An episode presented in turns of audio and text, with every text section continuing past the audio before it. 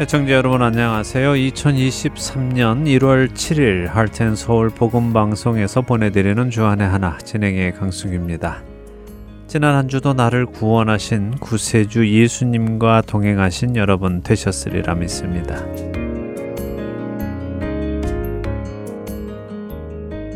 새해가 밝았습니다. 하나님의 신령하신 은혜가 올 한 해도 애청자 여러분께 충만히 임하시기를 기도드립니다. 새해를 시작하며 방송의 변화가 있지요. 예, 그동안 자녀들을 위해 제작해 오던 한국어 4부와 영어 5부 방송이 지난해로 방송을 종영했습니다. 그리고 올해부터는 성인들을 위한 한국어 4부로 대체가 되는데요. 그러니까 기존에 7시간 방송하던 것을 이제는 6시간 방송하게 되었습니다. 대신 한국어 방송 4부를 일반 CD로도 제작을 해서 그동안 3장 CD를 받으시던 모든 분들께 4장 CD를 보내드리게 되었습니다.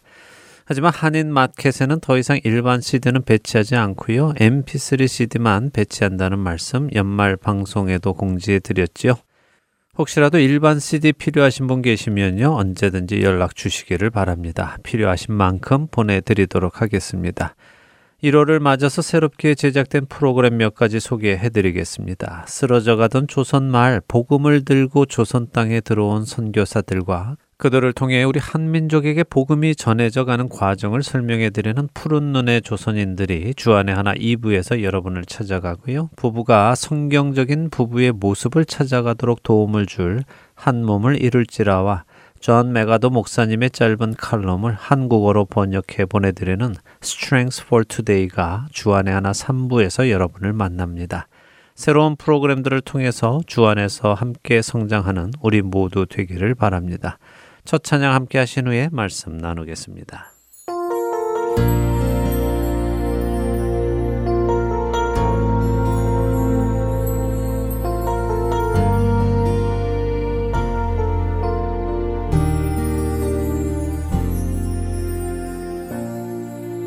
하늘의 문을 여소서.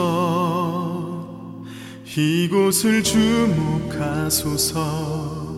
주를 향한 노래가 꺼지지 않으니. 하늘을 열고 보소서. 이곳에 임재하소서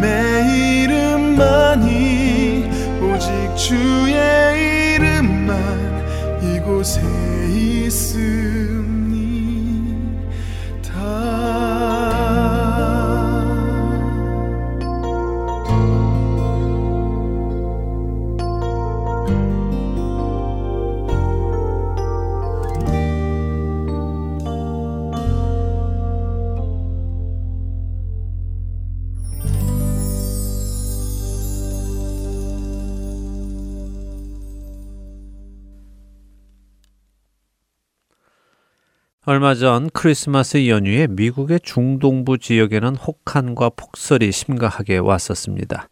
특히 노스캐롤라이나, 켄터키, 펜실베니아, 테네시, 메인주 등은 이 혹한과 폭설의 직격탄을 맞았다고 뉴스는 발표했는데요. 크리스마스 이브에는 폭설과 혹한으로 인해서 180만 가구의 전기가 끊어지기까지 하는 어려움이 있었습니다. 또한 20명 이상의 사망자가 발생했고요. 오하이오주에는 50중 충돌 사고가 발생해서 4명이 사망했다고 전해졌습니다. 콜로라도 주에서도 영하의 추위로 노숙자들이 숨졌다는 소식이 있네요. 곳곳에 결빙 현상이 나타나서 비행기가 취소되고 크리스마스를 맞아 집을 찾아가려던 사람들이 가지 못하고 발을 동동 구르는 사태도 있었다고 하지요. 방송 들으시는 분들 중에는 피해가 없으신지요? 하나님께서 여러분과 동행하시는 은혜가 있기를 기도드립니다. 그 크리스마스 전날 저는 한 지인으로부터 동부로 대학을 간 저의 딸 아이가 크리스마스 연휴에 오느냐는 문자를 받았습니다. 날씨가 많이 나빠 걱정이 된다고 하시면서 말이죠.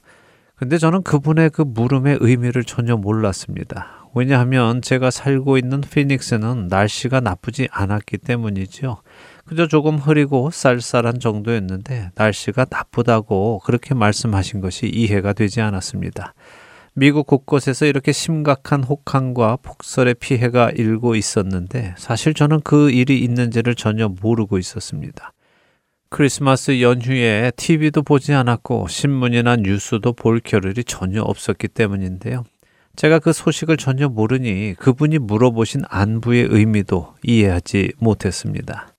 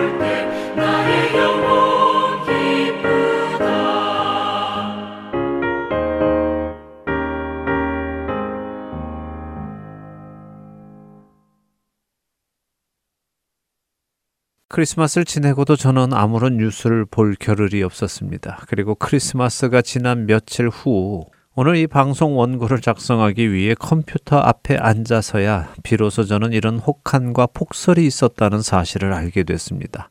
그제서야 제 딸 아이를 걱정하여 연락 주신 그분의 의미를 깨닫게 되었지요. 그리고 그렇게 걱정해 주신 그분의 마음도 이해가 되었습니다. 그리고 드는 생각이 있습니다. 너무도 기본적인 복음의 소식에 대한 이론이 다시 떠올랐습니다.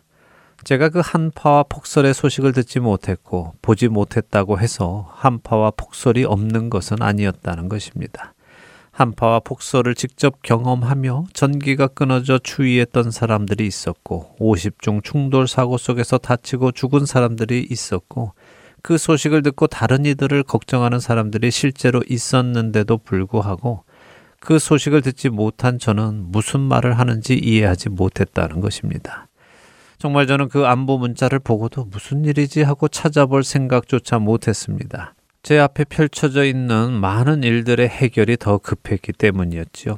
그리고 정말 며칠 동안 바쁜 시간을 보내며 저는 그 이야기를 까맣게 잊고 있었습니다.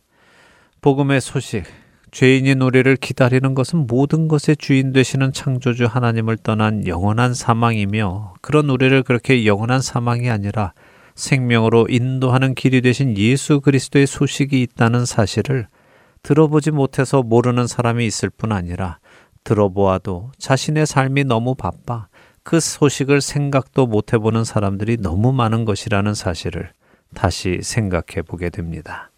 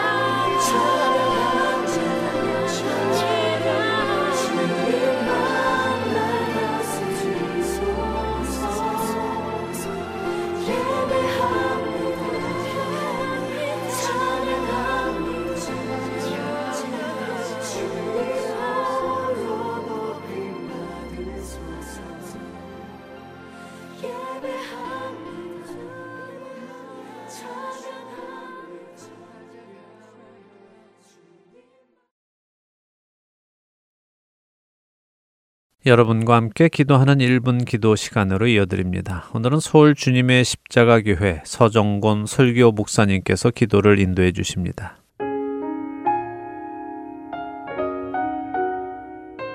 안녕하세요. 하텐 서울 복음 방송 애청자 여러분 반갑습니다. 서울 주님의 십자가 교회에서 설교 사역으로 섬기고 있는 서정곤 목사입니다.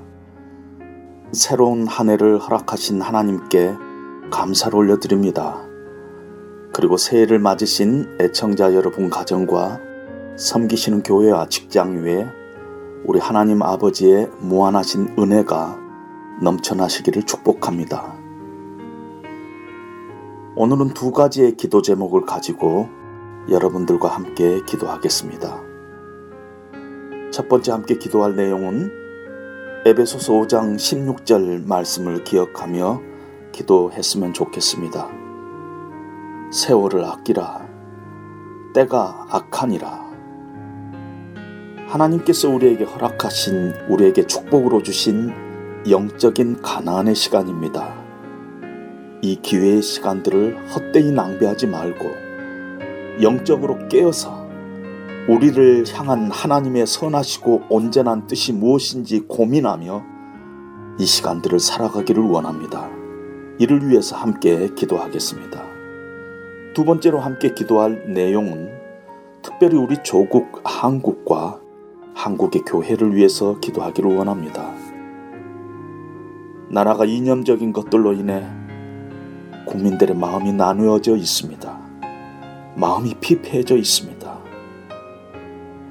교회는 세상이 교회를 걱정할 정도로 부끄럽고 취해졌습니다. 복음의 아름다운 소식을 전해야 할 교회들이 그 아름다움을 상실한 채 경건의 능력을 잃어버려 세상의 손가락질을 받고 있습니다. 더 피폐해지지 않도록 사람들의 마음의 분별력과 지혜와 절제의 힘을 간직할 수 있게 되기를 기도하십시다. 그리고 교회 지도자들과 성도 한 사람 한 사람이 새롭게 되기를 기도해 주십시오.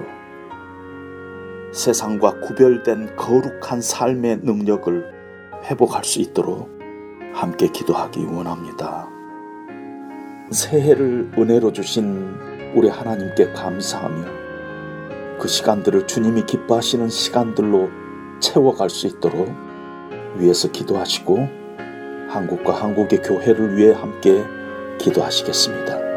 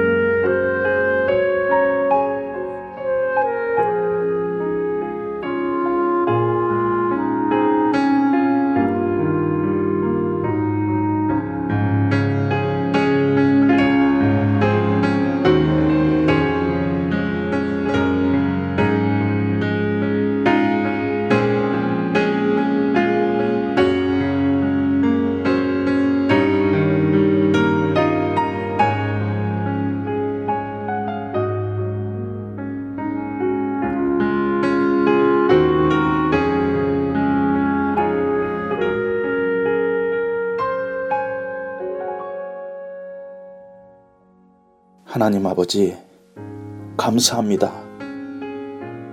저희들의 불충에도 불구하고 새로운 한 해의 시간을 다시 허락하시니 하나님 아버지의 그 긍휼하심과 만극하신 은혜에 감사드립니다.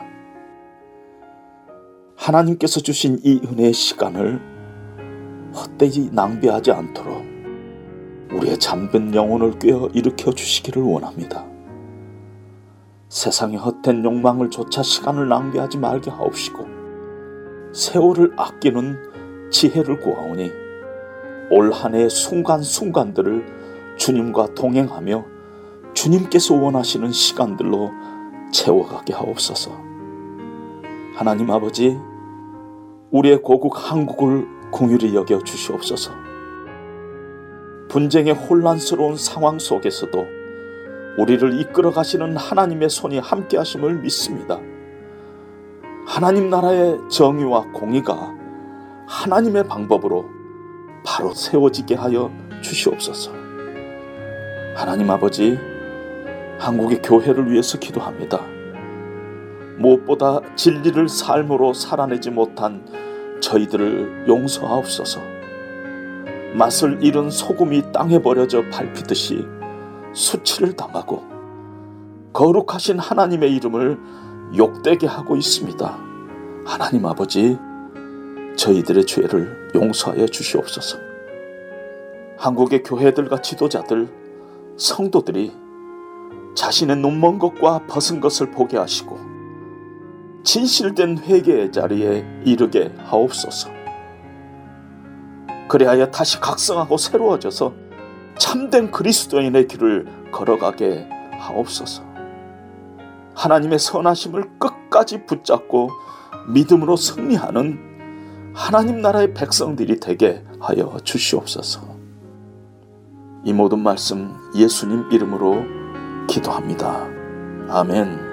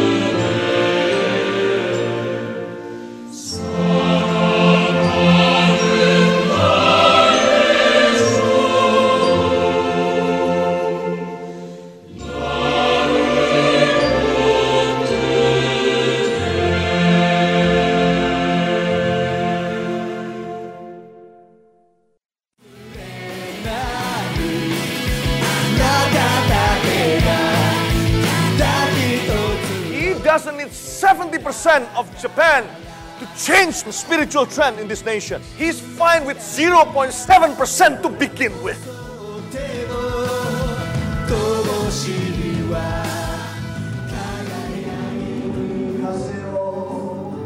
하나님을 향해 부르짖는 일본인들의 간절한 마음이 들리십니까?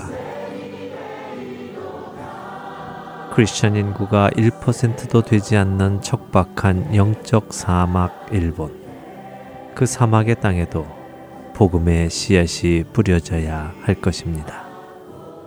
하트앤소울 복음 선교회에서는 이 일을 위하여 일본어 방송 CD를 제작하였습니다. 주위에 있는 일본인들에게 이 CD를 전하고 싶은 분들은 전화번호 602-866-8999로 연락 주시기 바랍니다.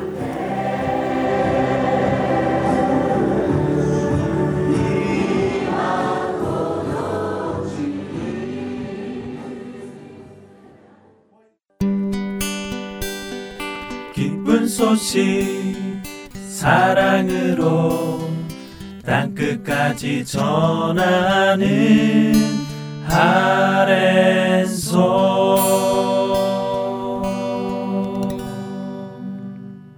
누가복음을 공부하는 시간입니다. 누가의 복음으로 이어드립니다.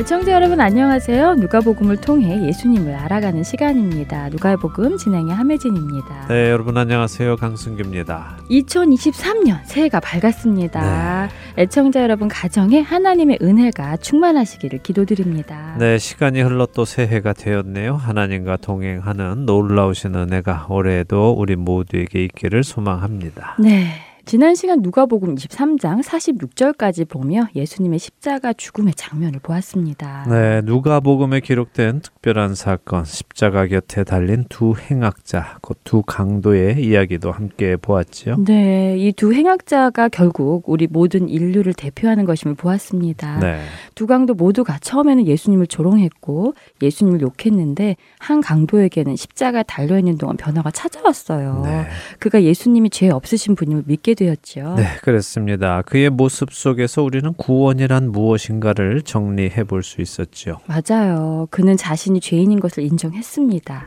그리고 예수님은 죄가 없으신 것을 인정했지요. 네, 죄가 없으신데도 예수님이 죽으시는 것을 그는 알았고 그렇게 예수님께서 죽으신다 하더라도 예수님은 자신의 왕국에 들어가실 것과 자신을 구원해 주실 수 있음을 믿었습니다. 맞습니다. 그것이 복음이고 구원에 이르는 믿음이죠. 네. 자신이 죄인인 것을 아는 것, 그리고 예수님은 하나님의 왕국에서 오셔서 죄 없이 죽으신 것, 또 죽으심에도 불구하고 그분이 나를 구원하여 하나님의 왕국에 데리고 가실 수 있음을 믿는 것, 그 믿음이 바로 구원에 이르는 믿음입니다. 네. 우리의 믿음도 한번 점검해 보면 좋겠습니다. 자, 오늘이 2023년 첫 방송인데요. 사실 누가의 복음을 지난해 12월로 끝마쳐 보려고 했었습니다. 그랬지요. 그런데 아직 23장이 끝나지 않았고 24장도 남아 있어요. 네, 그래서 바삐 시간 안에 대충 해서 끝내는 것보다 이렇게 한 줄 한줄 보는 기회가 또 있기가 쉽지 않으니 네. 시간을 좀 더 들여서라도 확실히 다 보는 것이 좋겠다 하는 생각이 들어서요. 올해에도 누가의 복음을 한 시즌 더 진행하기로 결정을 했습니다. 사실 누가의 복음을 2021년 4월에 시작을 했습니다. 그래서 오늘로 91번째 시간인데요. 음. 3개월을 더하면 딱 2년이라는 시간이 될 것 같습니다. 와, 벌써 그렇게 되었나요? 저는 한 1년도 안 한 것 같은데 벌써 1년하고 9개월이나 되었나요? 시간이 빠르다는 것이 다시 한번 피부로 느껴집니다. 네, 저도 그렇습니다. 정말 누가의 복음 시작한 지가 얼마 안 된것 네. 같은데요. 2년 가까운 시간이 흘렀습니다. 앞으로 남은 3개월 간 누가 복음을 더 살펴보고 또한 총정리도 해보도록 하겠습니다. 지난 시간 누가 복음을 통해 예수님의 숨이 떠나가는 장면까지 보았습니다. 네. 자, 이 시점에서 질문을 하나 드리고 싶은데요. 어떤 질문이죠? 지난 시간 끝에 예수님은 누군가에 의해 죽임을 당하신 것도 아니고 목숨이 다해서 죽으신 것도 아니다라는 말씀을 드렸습니다. 네, 그러셨죠. 예수님이 죽으신 것은 오신 목적을 다 이루셨기 때문에 이제 그 육신을 두고 영혼이 떠나가신 것이라고 마태복음과 요한복음이 말씀하신다고 하셨어요. 네, 성경이 그렇게 말씀하고 계시죠. 네. 그런데 또 한편으로 성경은요, 예수님 곧 메시아를 죽인 것이 누구인가에 대한 이야기를 좀 더 확대해서 해 주고 계시기도 합니다.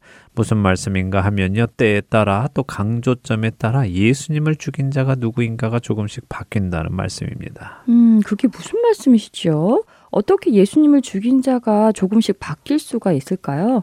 지금껏 누가복음을 보며 빌라도는 예수님을 죽이지 않으려고 하는데도 유대인들이 특별히 유대인 지도자들이 예수님을 어떻게든 죽이도록 만들어서 결국 예수님이 십자가에 달리셨잖아요. 네. 그러니까 표면적으로는 빌라도가 대표하는 로마가 예수님을 죽인 것이지만 궁극적으로는 빌라도로 예수님을 죽이도록 만든 유대인들이 예수님을 죽인 것이 아닌가요? 네, 맞는 말씀입니다. 유대인들이 이방인의 손을 빌려 예수님을 죽인 것이 분명하지요. 네. 사도행전 2장에 보면 오순절에 성령님이 임하신 후에 베드로 사도가 성령에 충만하여 유대인들을 향해 설교하는 장면이 나옵니다.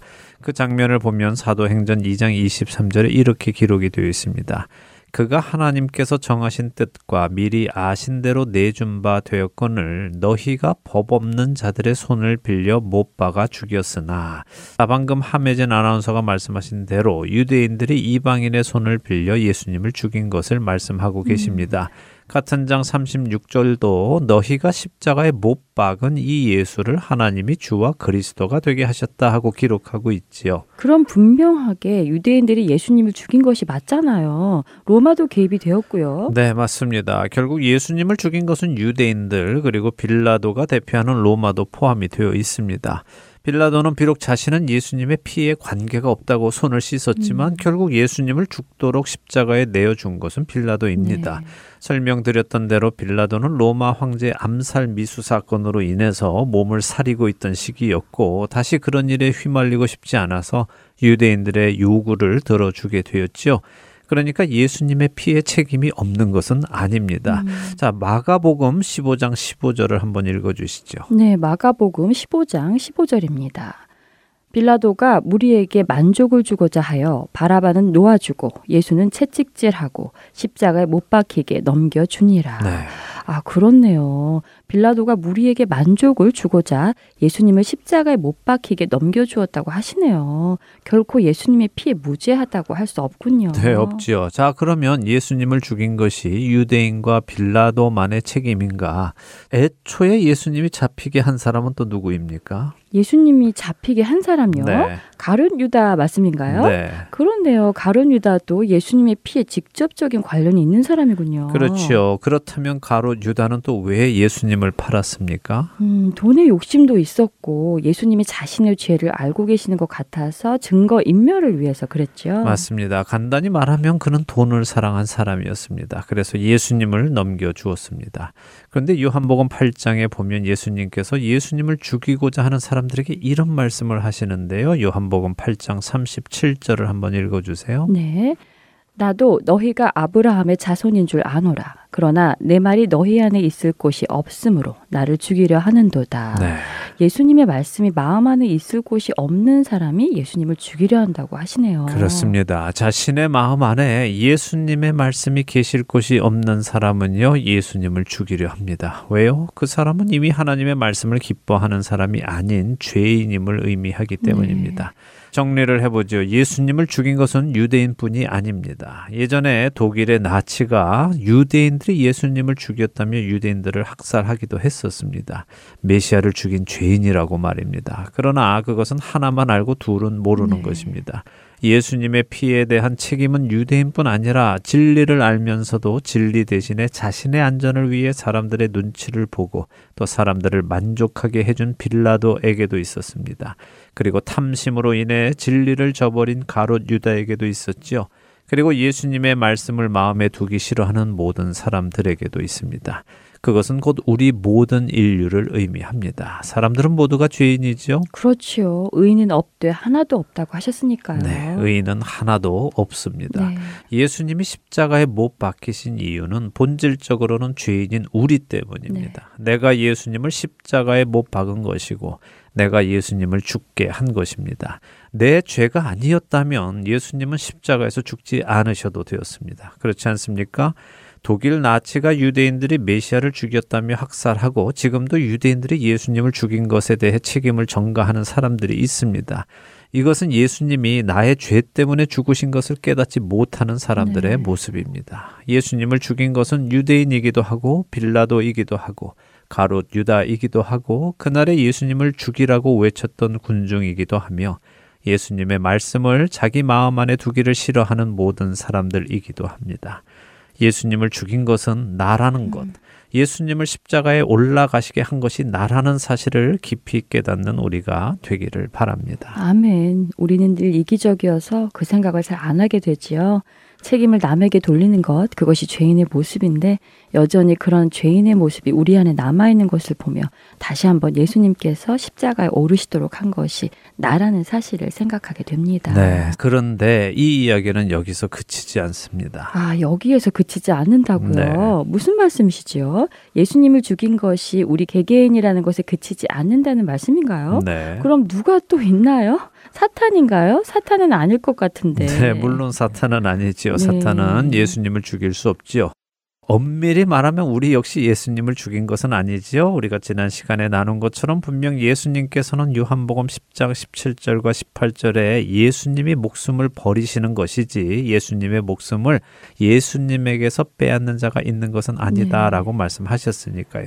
그러니까 제가 지금 드리는 말씀은 예수님의 죽음에 대한 의미를 지금 설명드리고 있는 것입니다. 예수님의 죽음이 가지고 있는 의미라는 말씀이시죠? 네. 자칫 혼란스러울 수도 있지만 정리를 하자면 예수님의 목숨을 빼앗는 자가 있는 것은 아니고 예수님께서 스스로 그 목숨을 내어주신 것이지만 예수님으로 그렇게 스스로 목숨을 내어주시도록 만든 책임이 우리 모든 죄인들에게 있다. 그렇게 이해하면 되겠네요. 네, 맞습니다. 바로 그 말씀입니다. 그런데요, 우리가 잊지 말아야 하는 아주 중요한 사실이 있습니다. 구약의 이사야서로 조금 가보도록 네. 하지요.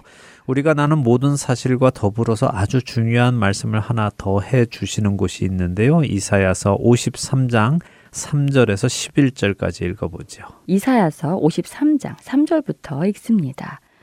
그는 멸시를 받아 사람들에게 버림받았으며 간고를 많이 겪었으며 질고를 아는 자라 마치 사람들이 그에게서 얼굴을 가리는 것 같이 멸시를 당하였고 우리도 그를 귀히 여기지 아니하였도다. 그는 실로 우리의 질고를 지고 우리의 슬픔을 당하였거늘 우리는 생각하기를 그는 징벌을 받아 하나님께 맞으며 고난을 당한다 하였노라. 그가 찔림은 우리의 허물 때문이요 그가 상함은 우리의 죄악 때문이라.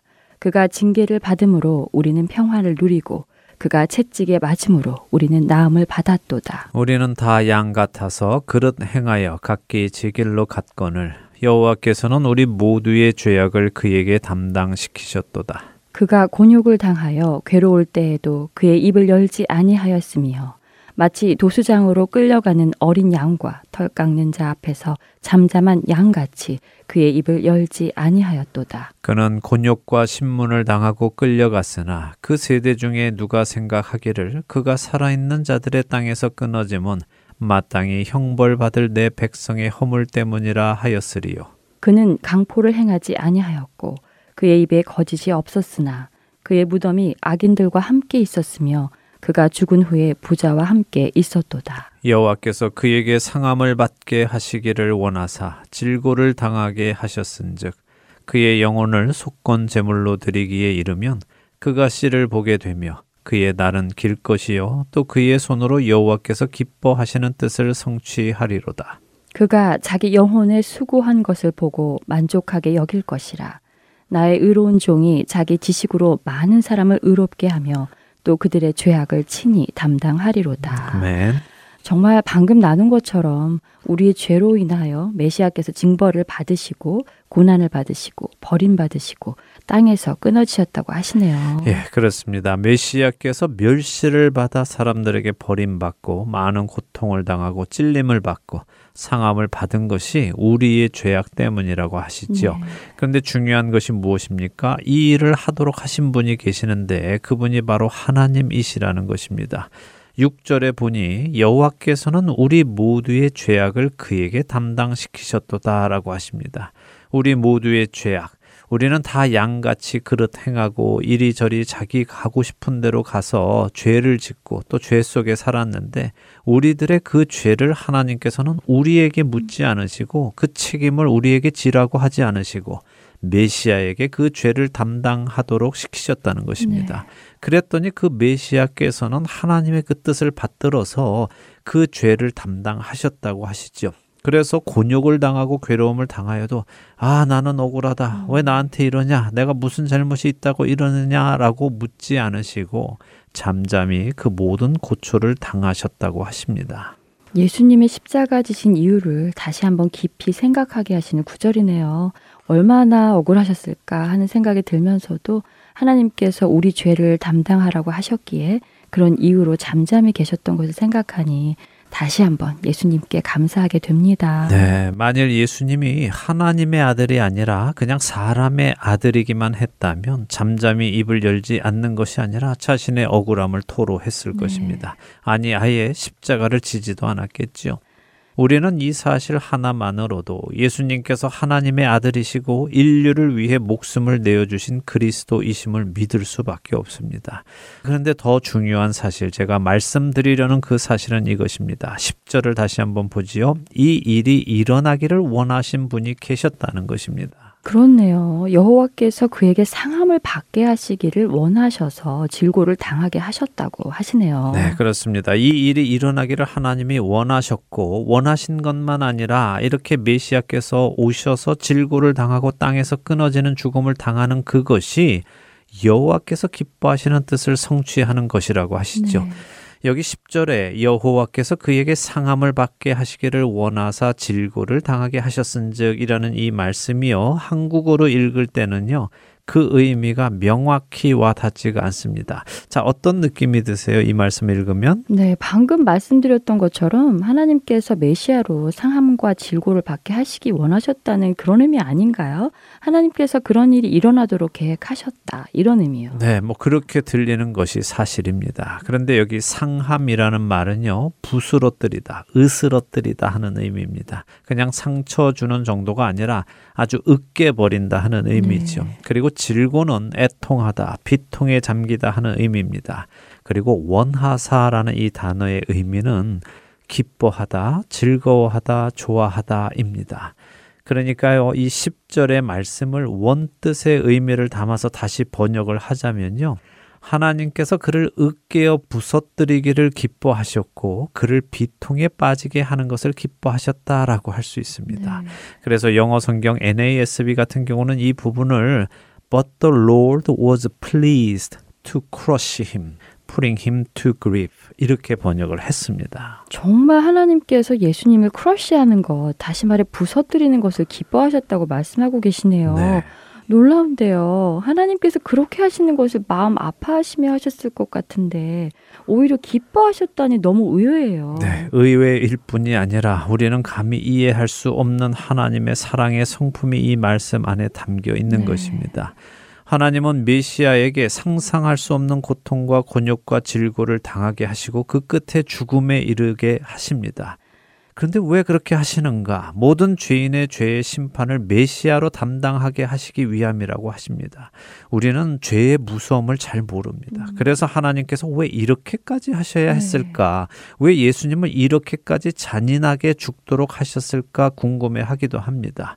하나님께서 우리 죄인들의 죄를 그냥 간단하게 너희 회개하니 잘못한 거 알겠어? 그래 그러면 다시는 그러지 마 내가 용서해 줄게 라고 하시면 되지 않을까 하나님이시라면 그렇게 용서해 주셔도 될 것 같은데 하는 생각이 들지요 네. 그런데 하나님은 왜 이토록 잔인하게 예수님께서 온갖 조롱을 받으시게 하시고 침뱉음을 받게 하시고 자신이 지으신 인간으로부터 뺨을 맞게 하시고 살이 다 터지고 뼈가 드러나도록 심하게 채찍질을 받으시고 머리에는 가시관을 씌워서 피가 나게 하고 손과 발을 그냥 십자가에 묶는 것이 아니라 굳이 못으로 박아서 고통을 더하게 하시고 발가벗기시고 부끄럽게 하시고 다 죽어가는 그 예수님을 굳이 옆구리에 창을 찔러서 심장에까지 상처를 내고 물과 피를 다 흘리게까지 하시며 죽이셨을까?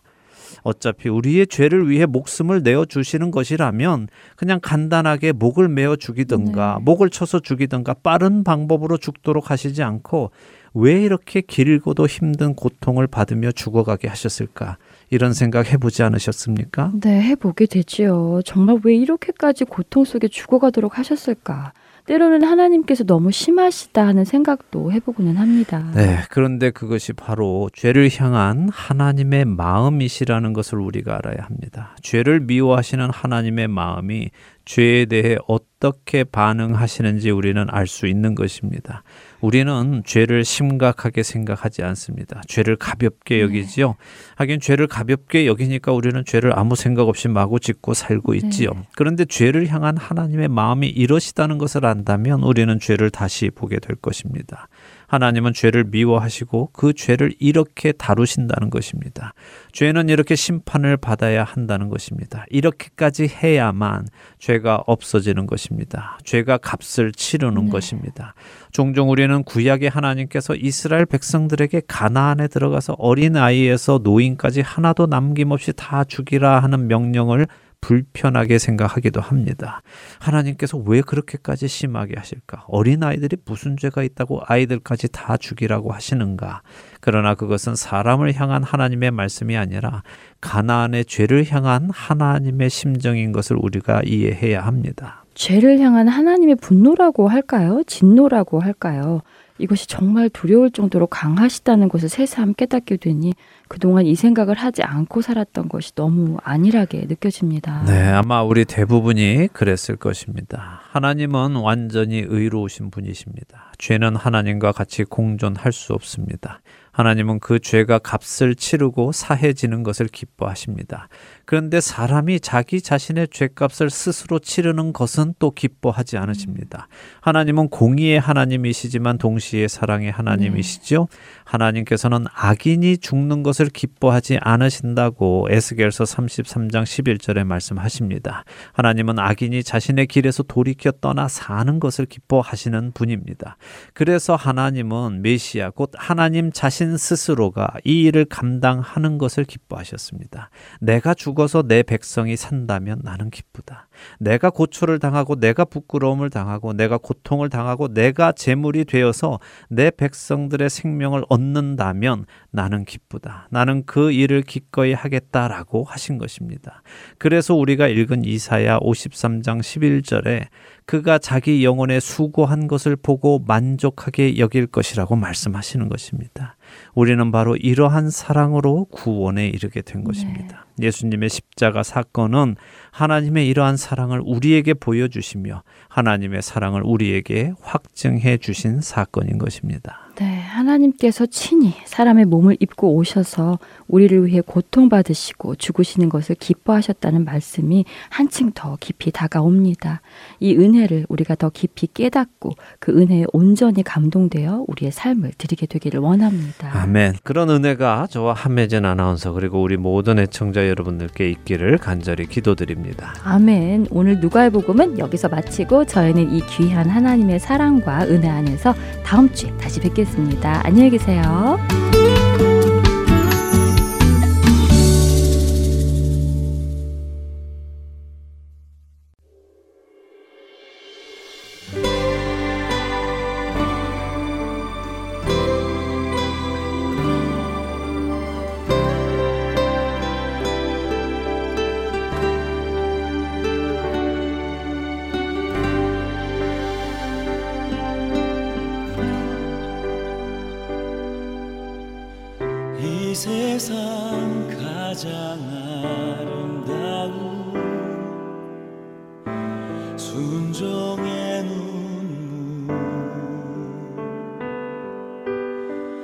온 세상 다시 빛나게 한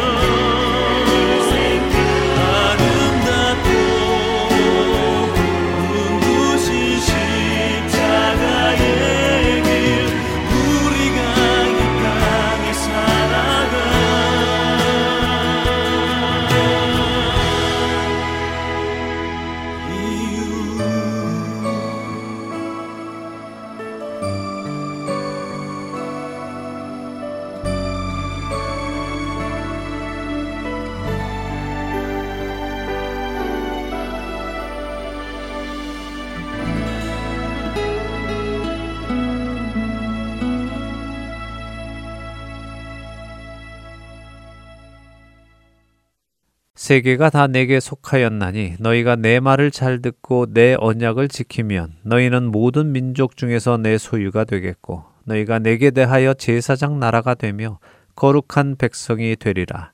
너는 이 말을 이스라엘 자손에게 전할지니라. 출애굽기 19장 5절과 6절에서 하나님께서 모세에게 하신 말씀입니다.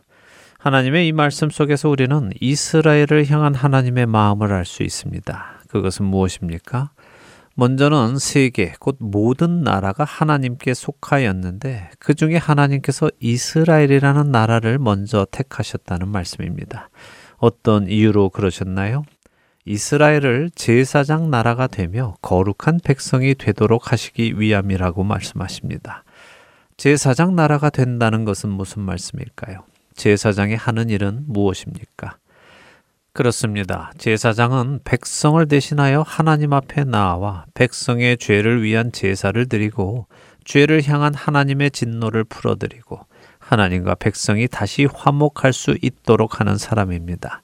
이스라엘이 제사장 나라가 된다는 말씀은 결국 이스라엘이라는 나라가 죄를 지은 온 세상 민족들을 대신하여 하나님께 나와 제사를 지내고 하나님과 온 세상 모든 민족이 화목할 수 있도록 하는 역할을 감당해야 한다는 말씀이지요. 이사야서 43장 9절에서 12절에 하나님께서는 이스라엘 백성에게 또 이렇게 말씀하십니다. 열방은 모였으며 민족들이 회집하였는데 그들 중에 누가 이 일을 알려주며 이전 일들을 우리에게 들려주겠느냐? 그들이 그들의 증인을 세워서 자기들의 옳음을 나타내고 듣는 자들이 옳다고 말하게 하여 보라. 나 여호와가 말하노라. 너희는 나의 증인 나의 종으로 택함을 입었나니 이는 너희가 나를 알고 믿으며 내가 그인 줄 깨닫게 하려 함이라. 나의 전에 지음을 받은 신이 없었느니라. 나의 후에도 없으리라. 나 곧 나는 여호와라. 나 외에 구원자가 없느니라. 내가 알려 주었으며 구원하였으며 보였고 너희 중에 다른 신이 없었나니 그러므로 너희는 나의 증인이요. 나는 하나님이라 여호와의 말씀이니라. 마찬가지의 말씀이죠. 온 열방 앞에서 이스라엘이라는 나라는 하나님이 참되신 신이시며 하나님 외에는 다른 신이 없음을 증언해야 하는 역할이 주어졌다는 말씀입니다. 그들은 증인이 되어야 했습니다. 그런데 안타깝게도 이스라엘 백성들은 그 일을 하지 못했습니다. 그들은 그 일에 실패했습니다. 그러나 예수님께서 그 이스라엘 백성 중에 하나로 육신을 입고 이 땅에 오셨고 십자가의 죽으심과 부활을 통하여 교회를 세우셨습니다. 그리고 그 교회를 통하여 다시 한번 그 일, 곧 하나님의 제사장이 되며 하나님의 증인이 되는 그 사명을 교회에 맡기셨습니다. 그 교회를 통하여 복음의 소식은 전해지고 전해져 2000년이 흐른 지금 여러분과 저에게까지 전해졌습니다. 이제 이 복음의 소식은 어디로 전해져 가야 할까요? 한파와 폭설의 소식을 듣고 제게 안부를 물으신 분의 의중을 저는 전혀 몰랐습니다. 아마도 이 사실을 다시 깨닫게 하시느라 그런 경험을 하게 하셨나 봅니다.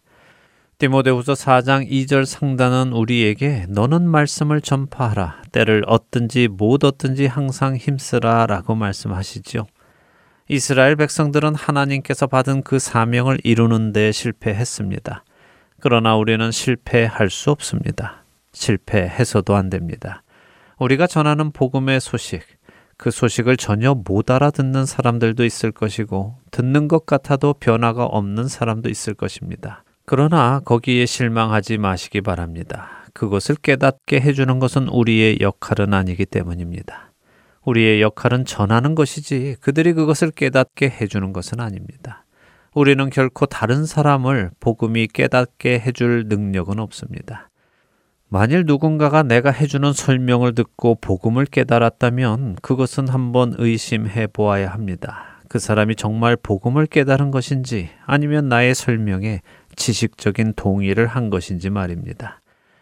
우리가 할 일은 설득하는 것이 아니라 전파하는 것입니다. 새해가 시작되었습니다. 올 한 해 여러분은 어떤 계획들을 세우셨습니까? 그 계획 안에 때를 얻든지 못 얻든지 말씀을 전파할 계획도 넣어 보시지 않으시겠습니까? 예수님께서는 세상 끝날까지 우리와 함께 하시겠다고 약속하셨습니다. 그 약속을 믿고 때를 얻든지 못 얻든지 우리에게 주어진 상황 속에서 늘 복음의 기쁜 소식을 전하는 저와 애청자 여러분이 되시기를 소망하며 오늘 주안의 하나 여기에서 마치도록 하겠습니다. 함께 해주신 여러분들께 감사드리고요. 저는 다음 주 이 시간 다시 찾아뵙겠습니다. 지금까지 구성과 진행의 강승기였습니다. 애청자 여러분 안녕히 계십시오.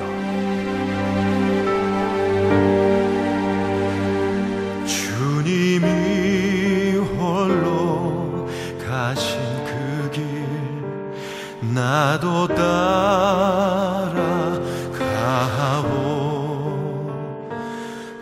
모든 물과 피를 흘리신 그 길을 나도 가오. 험한 산도 나는 괜찮소. 바다 끝이라도 나는 괜찮소.